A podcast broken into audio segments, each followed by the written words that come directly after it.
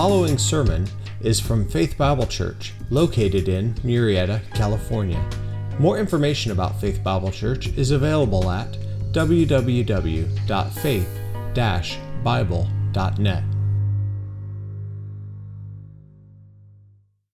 You know, uh, a young lawyer was so given to his emotions going out of control and actually moving in towards a level of depression that all his friends actually visited his house and they secretly stole away, this is all true, the knives and anything else that he might use that if he would be, you know, even tempted to take his own life. He wrote about this period of time, he says, I am now the most miserable man living. Whether I shall ever be better, I cannot tell. I awfully forebode that I shall not. Fortunately, he did recover and became the 16th President of the United States, Abraham Lincoln. Interesting enough, who in this room has not at one point lost heart? Who of us have not struggled that we might not ever feel better? Who of us have not been broken by our own emotions? This issue of depression is something that we all know, that miserable, wretched experience that leaves you exhausted, unmotivated, and in deep, hopeless despair. The dictionary actually states that depression is, quote, a state of feeling sad, a disorder marked by sadness, inactivity, difficulty in things, doing things, a lowering of vitality, of feelings of dejection, end quote. Depression is a crippling hopelessness. And Christians battle with how to categorize depression. You know, we all in this room are supposed to have that joy, joy, joy, joy down in my heart. Yes, okay? And yet some of us, we're singing, I am down, dismayed, dejected, and dirt down in my heart, okay? Understand, experiencing difficult thoughts, low thoughts, weighty thoughts, heavy, sober times, that's not necessarily sinful.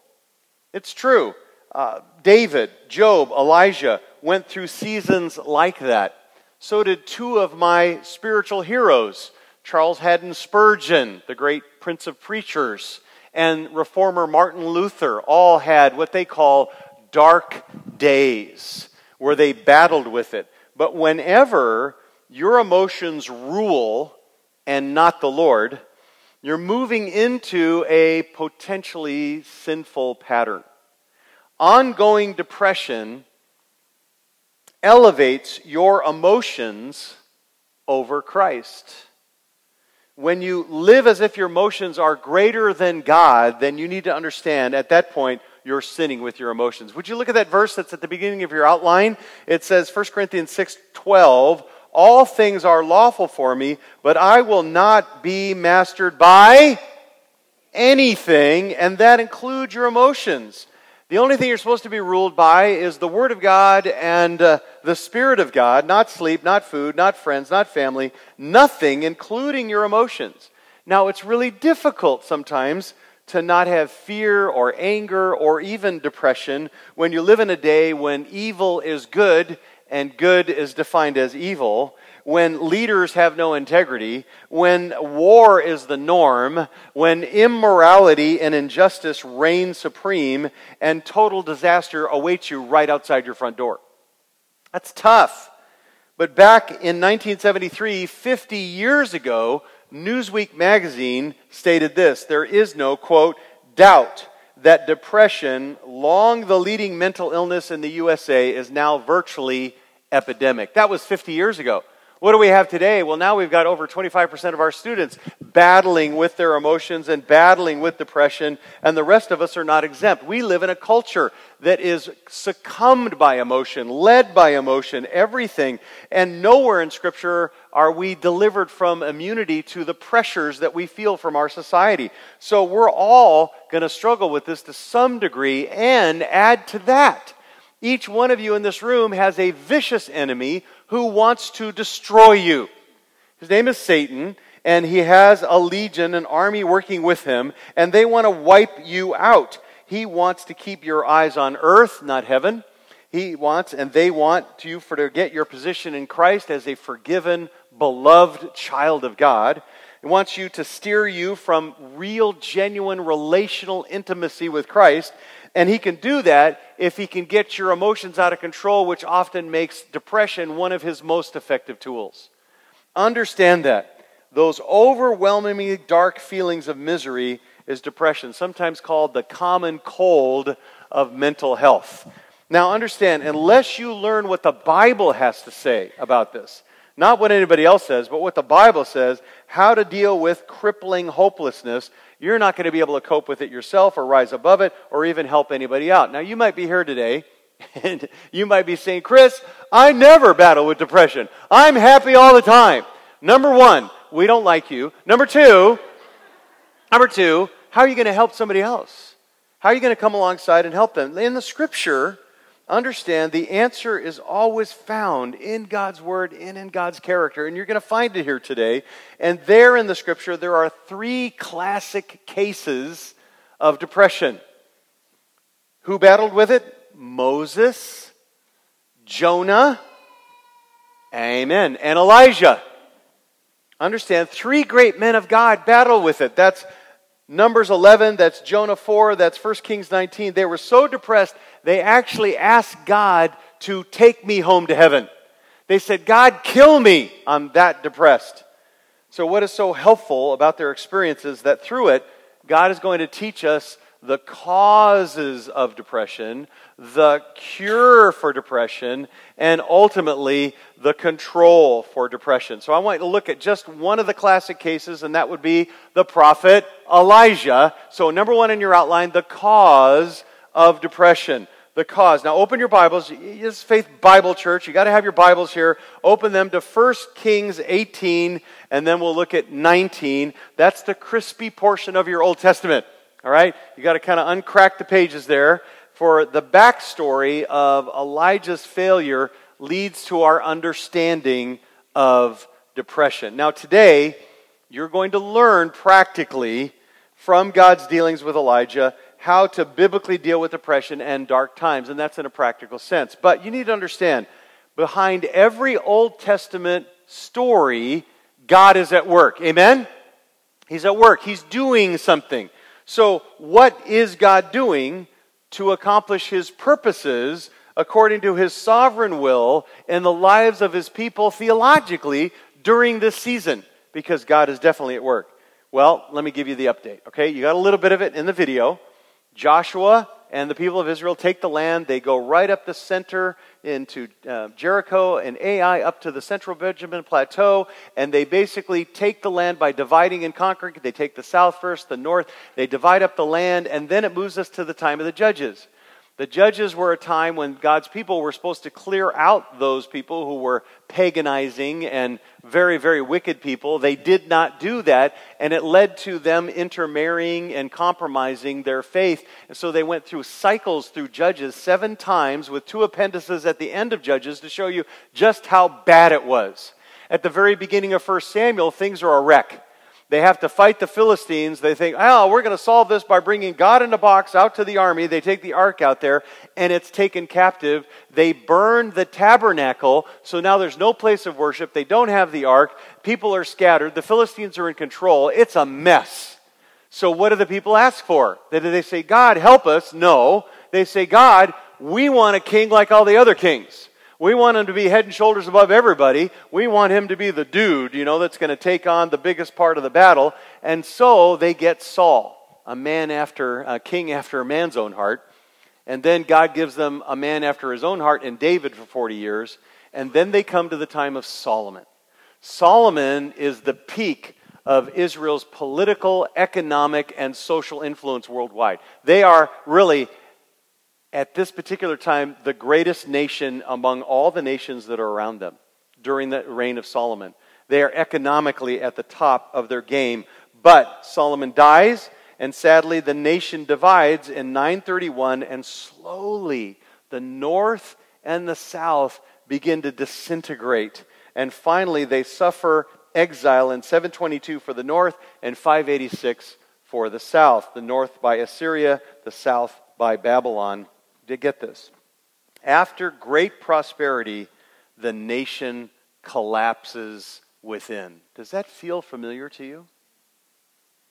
it's during this season of decline after the death of Solomon that God uses his prophets to they existed before this time but they really come into play during this time the season of decline to represent his will to the people to call people to repentance and several other main focus and it is difficult because there's massive things going on within the culture. What's happening is syncretism. Do you know what that is? It's taking the true faith and mixing it with false religion.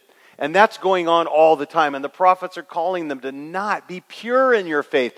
Don't mix it with man's ideas. And then they were actually attacking the people in society monotheism, that there's one God one true God. And so the prophets are calling them back to monotheism, especially in rela- as it relates to the Baal worship or the Baals, which is multiple gods and multiple false prophets as well. So that's going on in that particular situation. These prophets were great men of God, men of courage, men of faith, but they were also imperfect. Don't you love that? They were flawed, making them great examples for us to learn from. Eventually, God intentionally sends Assyria to the north, Babylon to the south, to take Israel in the north captive and Judah in the south captive and teach them some very difficult lessons. But I want you to get this God is active in the decline of Israel. One more time. Would you agree? God is active in the decline of Israel. And I believe it's very important for us as Americans that we must be careful in our fight to save America. Have you ever thought that you might be fighting God? Because God was active in the decline of his own people. His own people. Understand, we're not here to save America, friends. We are here to proclaim the gospel of Jesus Christ. That people would come to a saving knowledge of Christ and establish churches in which to be a light and witness of God's character. That's why we're here. It's, it's not to save our government, it is to proclaim the truth of God's word. That's what the scripture declares. Well, these prophets were doing exactly that. But before God teaches the nation in the south and in the north these difficult lessons in captivity, Yahweh is preserving his people. You're going to see him today preserve a remnant of 7,000 people in the north who are still following him, still loving him. He's going to challenge the northern tribes and the southern tribes to, through his prophets, to remember who he is, what he's done, what he's promised, what he's going to do with them. He's calling them to that. Through his prophets, God is calling his people to follow him in dependent obedience.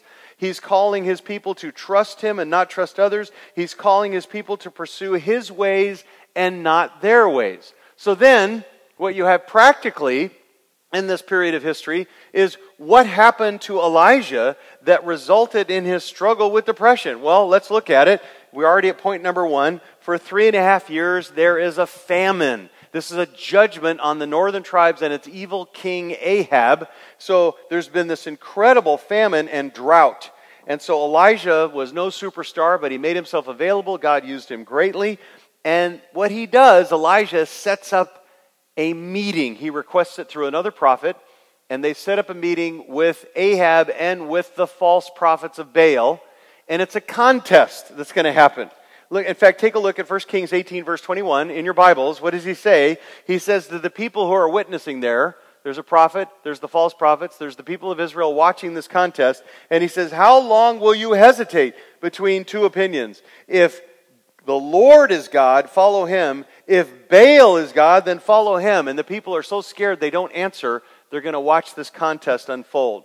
The contest, are you ready? Is between the prophets of Baal, and that's 450 Baal prophets and 400 Asheroth, but they're all under that umbrella of Baal.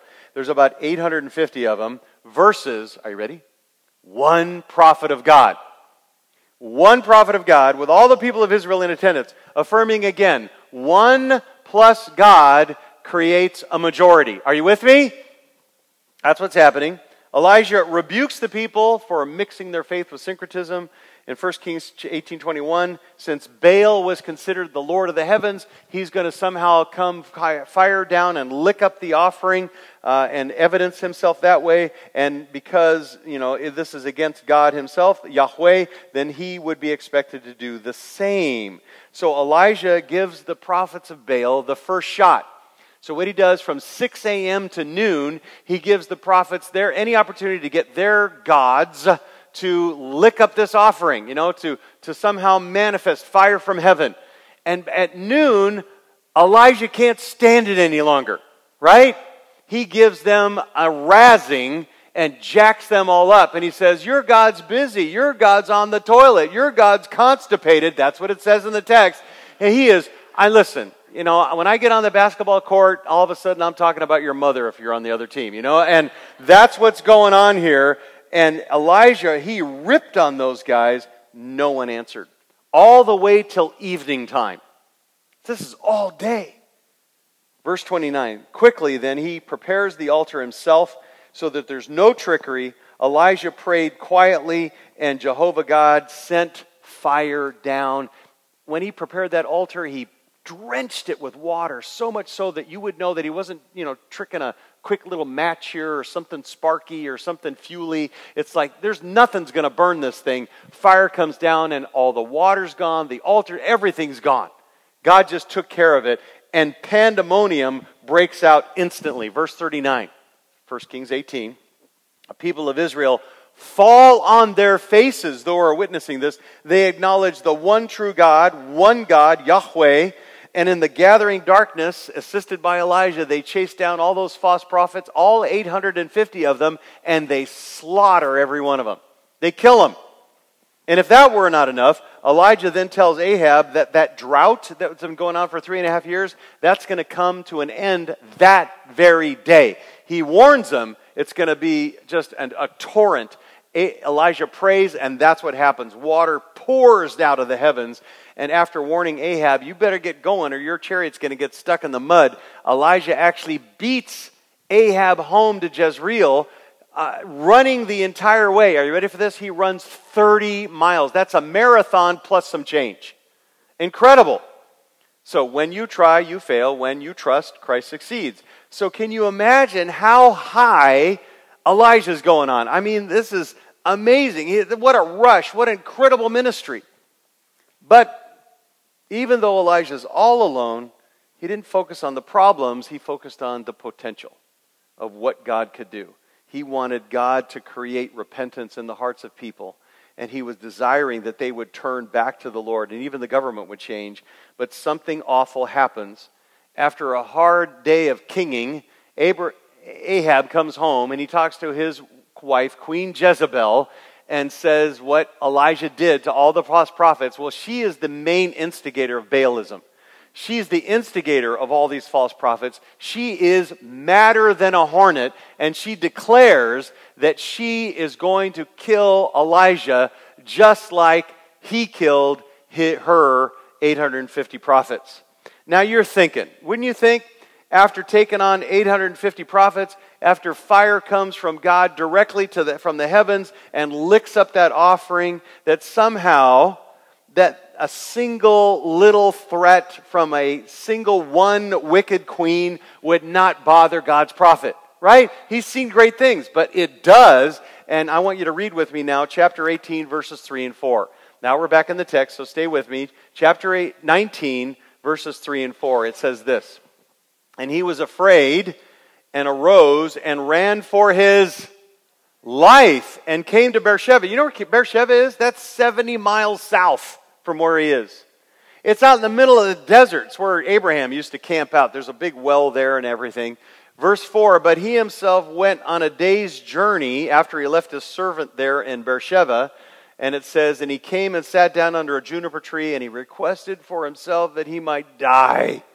And he said, It is enough now, O Lord, take my life, for I'm not better than my father's. Man, is he depressed or what? Is he? Sure, he's down. You've experienced it. Maybe you started to feel this way when you lost your job, or lost a spouse, or lost a child, or lost a parent, or lost a friend. Maybe you had a great disappointment and multiple mini trials all at once that made just life one big trial. Maybe you experienced lots of change all at once and lost your routine. Uh, maybe it was a big move that you had to start over and start a new job, or there was this massive financial loss set you back a decade, not a year, or a loss of health. You went through disaster, or burglary, or fire, or a wreck, and now your emotions are leading you and out of control and into the depths of depression. Here he is. I mean, look at Elijah. He's dangerous. 850 prophets. He's a dangerous guy. Next thing you know, he's depressed. What happened that brought that about? What can we learn from the text? In what God is doing with Israel, what can we learn from Elijah? Well, I want you to see it. Number one, in your outline, depression comes from after something exciting. Depression comes from something after something exciting, a high, an experience, a victory, a, a, a, a culmination. Uh, Elijah, there's fire from heaven. He's killing prophets. He's prayed, it rains. He runs for 30 miles. This is the climax of Elijah's life. His entire ministry is summarized here. He longed for Israel to repent, to put away their foreign gods, to follow the one true God, to worship the one true God, and they didn't. But it was a moment. Sometimes some of you who have been in athletic ventures know that after, even after a great victory, the next day you're kind of depressed. Some of you know that after great ministry and God does some incredible things, there can be depression. I know that if Chick fil A, if they started serving on Sundays, you would be depressed on Mondays, right? I mean, it would just happen after great events. That was sarcasm. Thank you. Number two, depression comes after intense emotion. Intense emotion. Elijah killed the prophets of Baal. Now, these are wicked men, very sick, very perverse, evil, vile men. And what they did in Baalism was horrific. I can't even talk about it. But understand, these are people. So this is an intense moment. That's very intense. And then afterward, then he feared for his life. Uh, number three, depression comes after a low experience, a failure, a bad event, a loss, disappointments in life. There, there's no revival for Israel here. Even after his courageous witness and everybody bows down and says to the one true God, there's only one God, all of that seems futile because the nation, or at least the governance of the nation, didn't change. And did you notice that Elijah had also become a little bit of a hypocrite? Say, how did he become a hypocrite? Well, if he really wanted to die out in the wilderness, all he had to do was not travel 70 miles to Beersheba. He could just stick around where he was, and, and Queen Jezebel would have taken care of it, right? If you really want to die, just stay there. She'll take care of you, all right? But he's kind of talking out of both sides of his mouth here, and God doesn't answer his prayer. Aren't you glad that sometimes God doesn't answer your prayers? Right. Prayer is asking God for what He wants, not what you want, and so depression sometimes comes after a disappointing experience. And number four, depression comes after being worn out. Elijah is worn out. He's done lots of exercise. He's killed those prophets. That's not easy. He's run 30 miles. He's fleeing in the wilderness. No food, probably no sleep. He's worn out, which reminding us that depression is actually, can be, a physical problem. It can be. And one of the first things you need to do when you're really battling with severe depression is get a physical. Get checked up. Make sure your health is okay. Because really, that's what's leading to Elijah's problem here is that physical weariness. And then, fifthly, depression comes when you focus on self. Would you agree that Elijah's having a pity party? Anyone? Sure, he is. I alone am left. okay, it's, you know, remember when Peter was walking on the water? If you look at the waves, you're going to sink. If you look at Christ, you're going to stand. And when you look at yourself, you're going to get depressed. The number one issue with depression is ingrown eyeballs. You're just thinking about you. And that's going to be destructive to you. So, number two in your outline, the cure to depression. Those are the causes. What are the cures? What are some of the prevention and recovery steps? There are seven of them that come right out of the text. They're very practical in how God dealt with Elijah. And I believe that recovery requires all seven steps. You don't want to minimize them. Some of them don't even appear all that spiritual, but they're definitely in the text. And therefore, it's not always this simple. Let me say it again. Ready? It's not always, is it always this simple? No, it's not. But often it is. So take a look at verses 5 through 8 of 1 Kings 19. It says this And he lay down and slept under a juniper tree. And behold, there was an angel touching him, and he said, Arise, eat. And then he looked, and behold, and there was at his head a bread cake baked on hot stones and a jar of water. So he ate and drank and lay down again. He slept again. And then verse 7 the angel of the Lord came and, a second time and touched him and said, Arise, eat because the journey is too great for you. And he arose and ate and drank and went in the strength of that food for 40 days and 40 nights to Horeb, the mountain of God. Here are the steps. You have them in your outline because I didn't want you to miss any single one of them. And that is number one, sleep. Sleep. Sounds real spiritual, doesn't it? He lay down and slept under a juniper tree and lay down again, verse 6. The Hebrew lets us know that Elijah hadn't slept at all. So he hadn't slept. And if you're depressed, you usually want to try to fix your problem, but what you desperately need, even you'll stay up late, try to fix your problem, and really what God wants you to do is sleep. You need sleep. And you know the body's the temple of the Holy Spirit, but the reason that we don't do that is we don't think about it in terms of really our overall spiritual health. And our overall spiritual health has to do with why, why, why don't smoke and why don't take drugs. That same principle should move you to get enough sleep. So, Let's take a brief survey, okay, for everybody in the room. Just be honest because everybody's totally different. How many of you need more than eight hours of sleep a night? Can you put your hands up? Come on, you need, you get more. There you go. There's people, and they're older people, not just teenagers, all right, that need more. All right, so what about how many needs less than seven hours of sleep? Less than seven. Well, well that would be the rest of you folks, okay? less than eight, less than eight, you're okay. Put them up. Come on, that's okay. I'm, I'm not going to trick you or do anything. Less than six, less than five.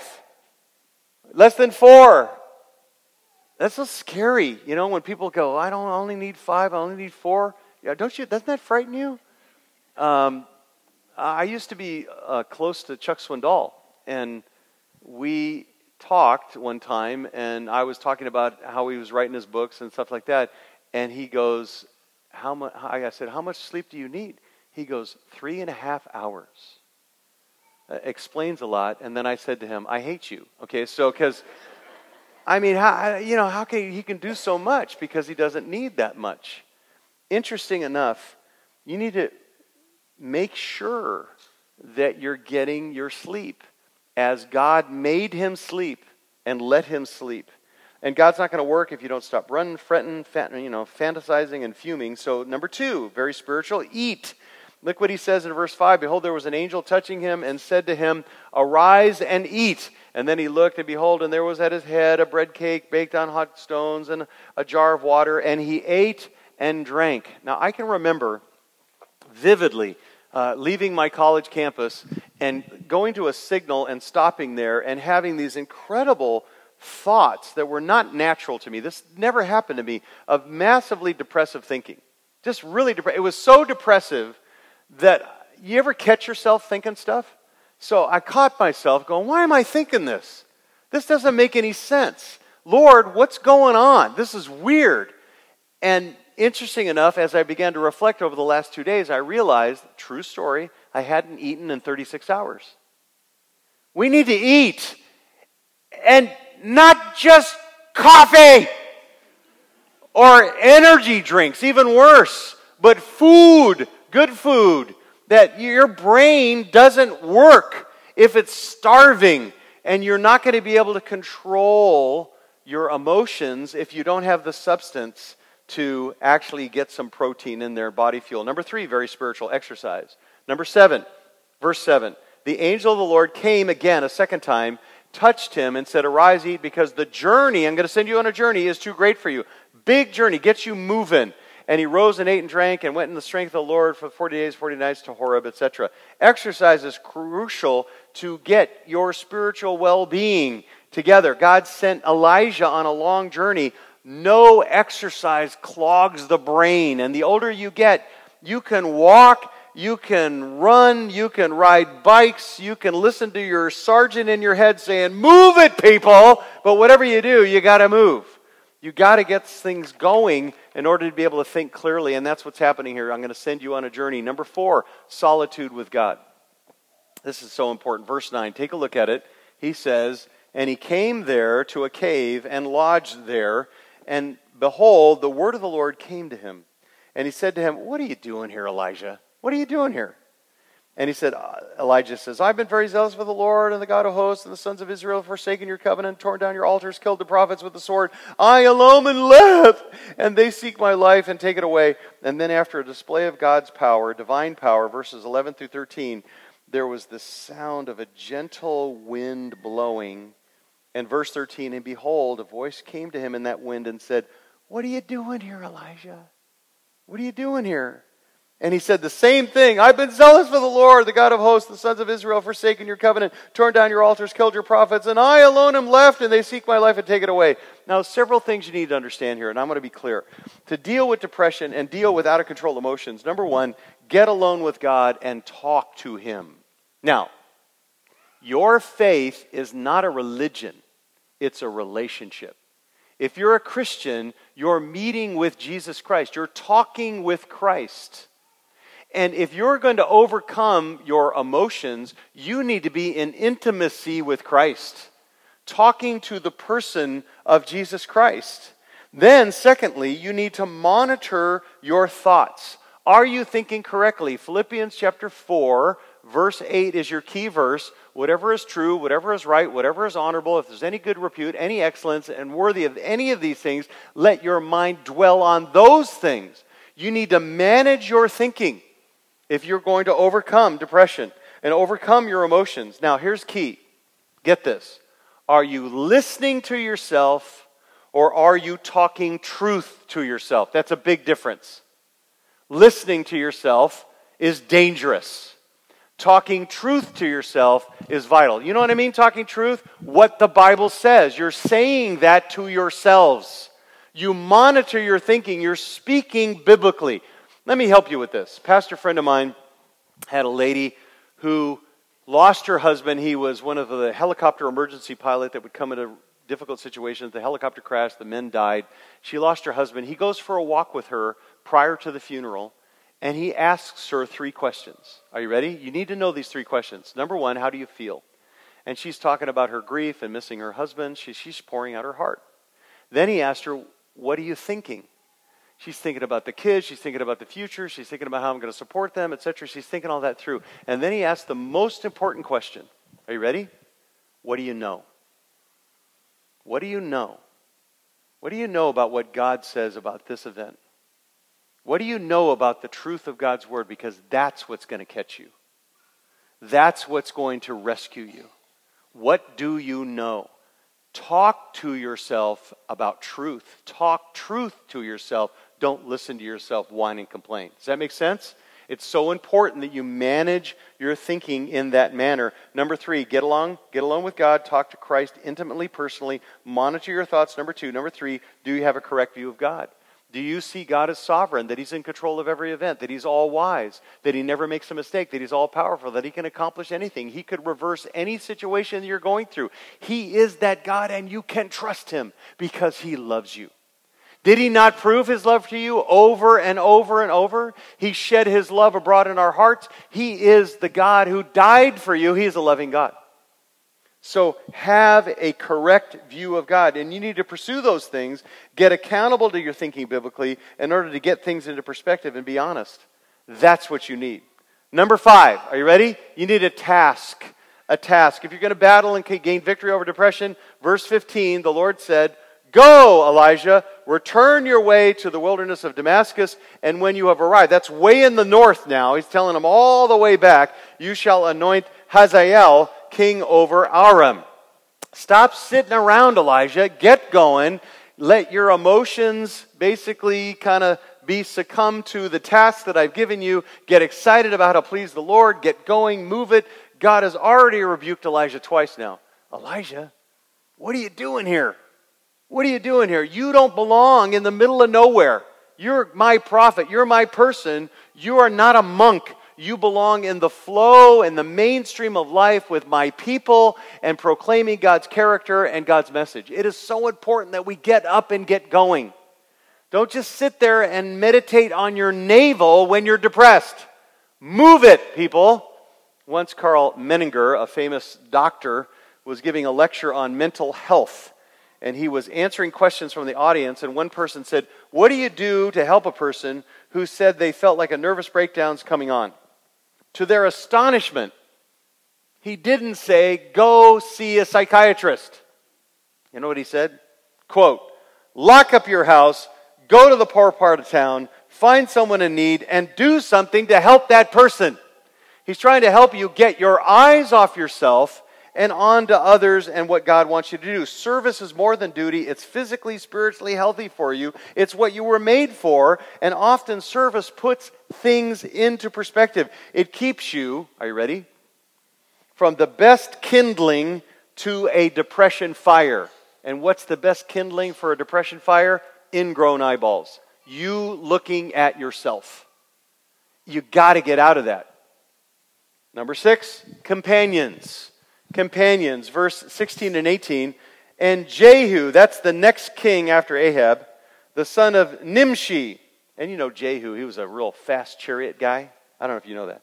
And he shall, you shall anoint king over Israel in the north. And Elisha, you shall anoint as prophet in your place. Wake up, Elijah, you're not alone. Elisha is going to come alongside you and help you and take your place. In verse 18, take a look at verse 18. Yet I will leave 7,000 in Israel. 7,000 people haven't bowed the knee. There are 7,000 others who are still with me. There are no solo saints, there's no closet Christians. Uh, you are meant to be in the body of Christ. Can I hear an amen to that? You're meant to be in the church. No believers ever to be disconnected from the body. You're not to be distant from the body. In fact, even missionaries were meant to have a strong lifeline. Find some people, trusted friends, discipleship group, uh, brothers and sisters. They are worth millions of dollars to your own soul to have those people in your life. It is deadly and dangerous when Christians don't develop relationships with other Christians. Some men, they have all their friends at work, they're all non Christians, and they have no relationships with men in the church. That is deadly to your soul. So, are you going to make the effort to build those relationships? To interconnect with believers in the church. Elijah needed Elisha, he needed those 7,000 others, and the encouragement of that is number seven. Look at verse 17. It shall come about the one who escapes from the sword. Jehu shall put to death, and the one who escapes from the sword of Jehu, Elisha will put to death. There's going to be justice, Elijah and I will leave 7,000 in Israel, all the knees that have not bowed to Baal, and every mouth that has not kissed him. This is really good news. The bad guys are going to get removed, and those who worship the one true God will prevail. Be encouraged, Elijah, and encourage others. I don't know, are you like me?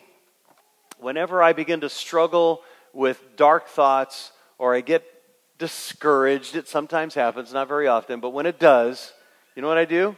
I run to my brothers and sisters in Christ in this church. I do. And every time they don't go, oh, stop it, Chris, shut up. They don't do that. They go, okay, they listen, they share verses, they pray for me, they come alongside, they're encouraging. I go to those people who encourage me, and they do. And it's necessary. You need the encouragement and the support of people. Can I hear an amen to that?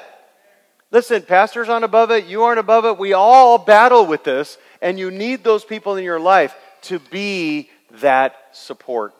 So, how do I keep from getting depressed in the first place? Well, number three in your outline the control of depression. Now, for the answer to that, I want you to turn in your Bibles to Second Corinthians chapter 4 and 5. We're going to see that worked out, if you would, in Second Corinthians 4 and 5. Among other essential truths, Paul talks about not losing heart and being of good courage. And that's right in chapter 4 and 5. Not losing heart and being of good courage. So he gives three secrets to controlling depression in this passage, and I want you to see him.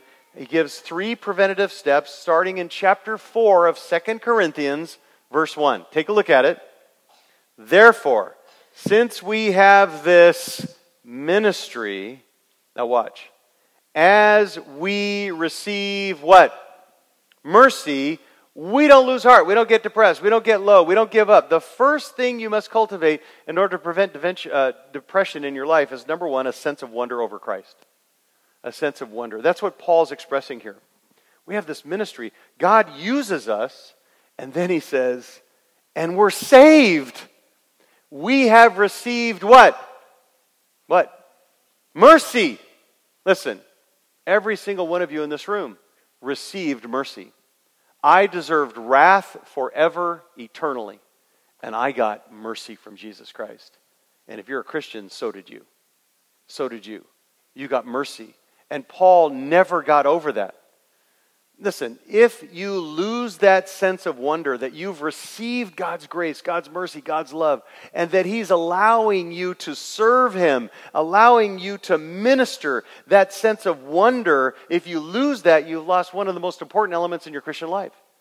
Take salvation by the King and service for the King out of your daily Christian experience, and you've taken Christ out of your life.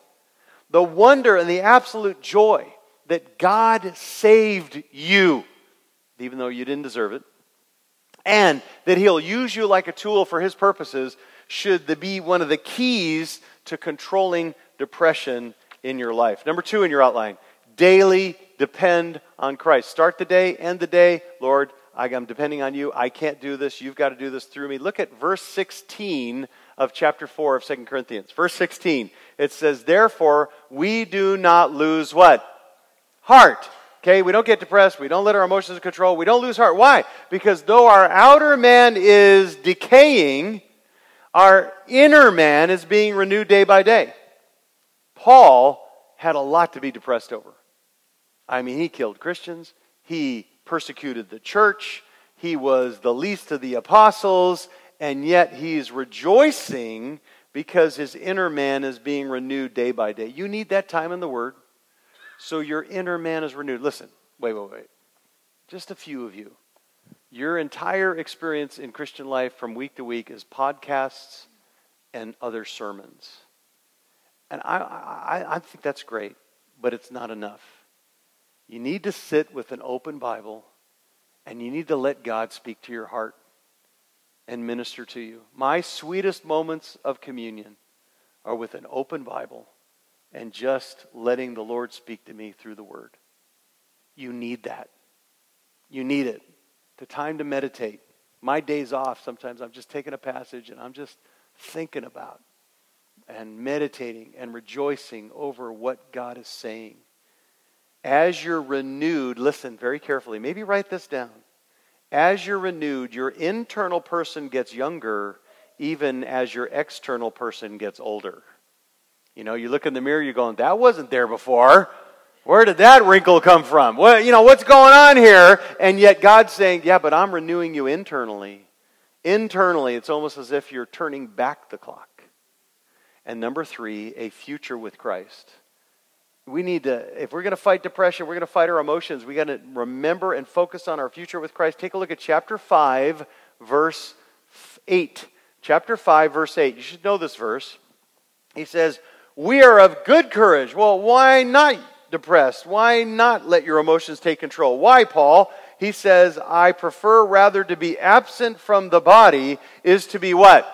Home with the Lord. This life that we live right now is filled with pain, groanings, sorrow, suffering, disappointments, highs, lows, discouragements, tough circumstances, injustice, evil.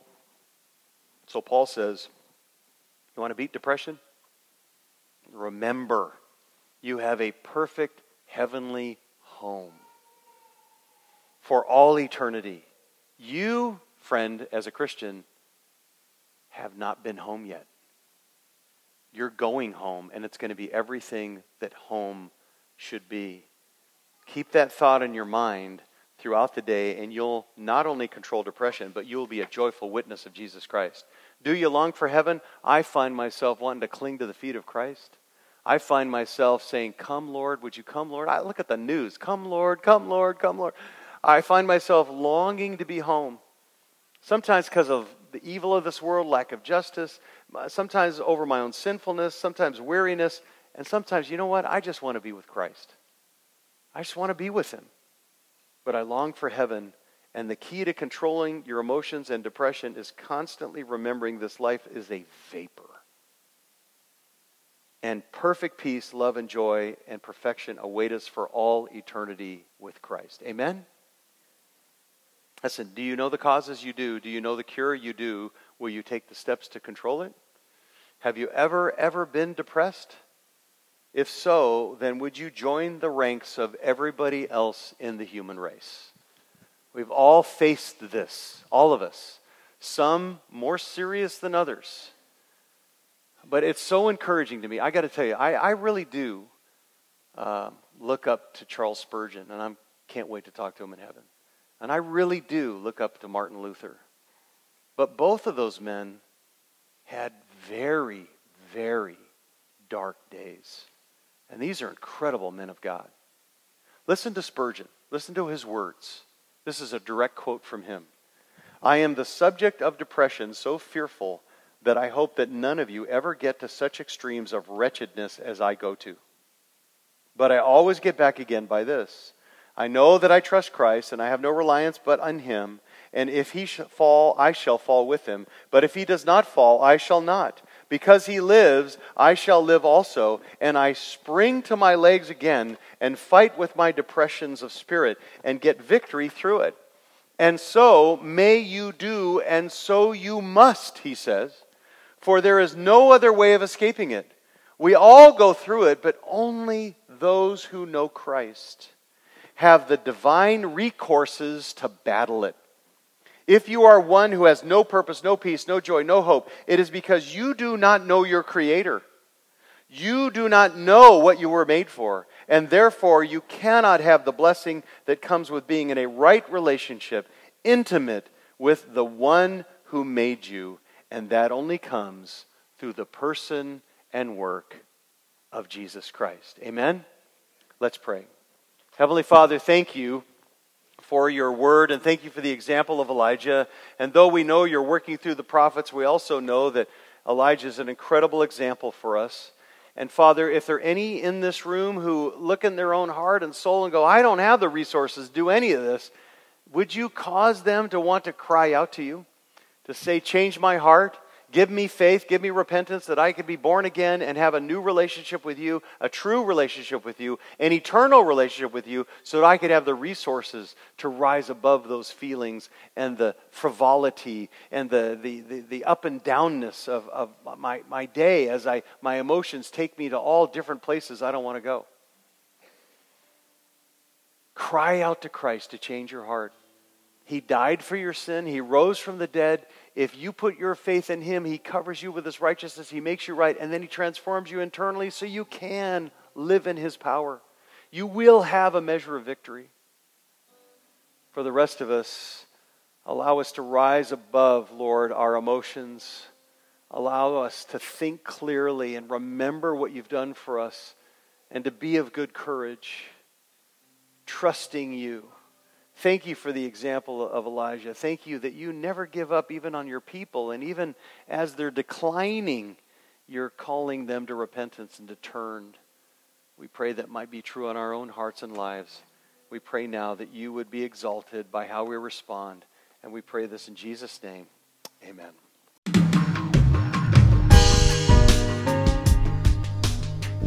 Thanks for listening today.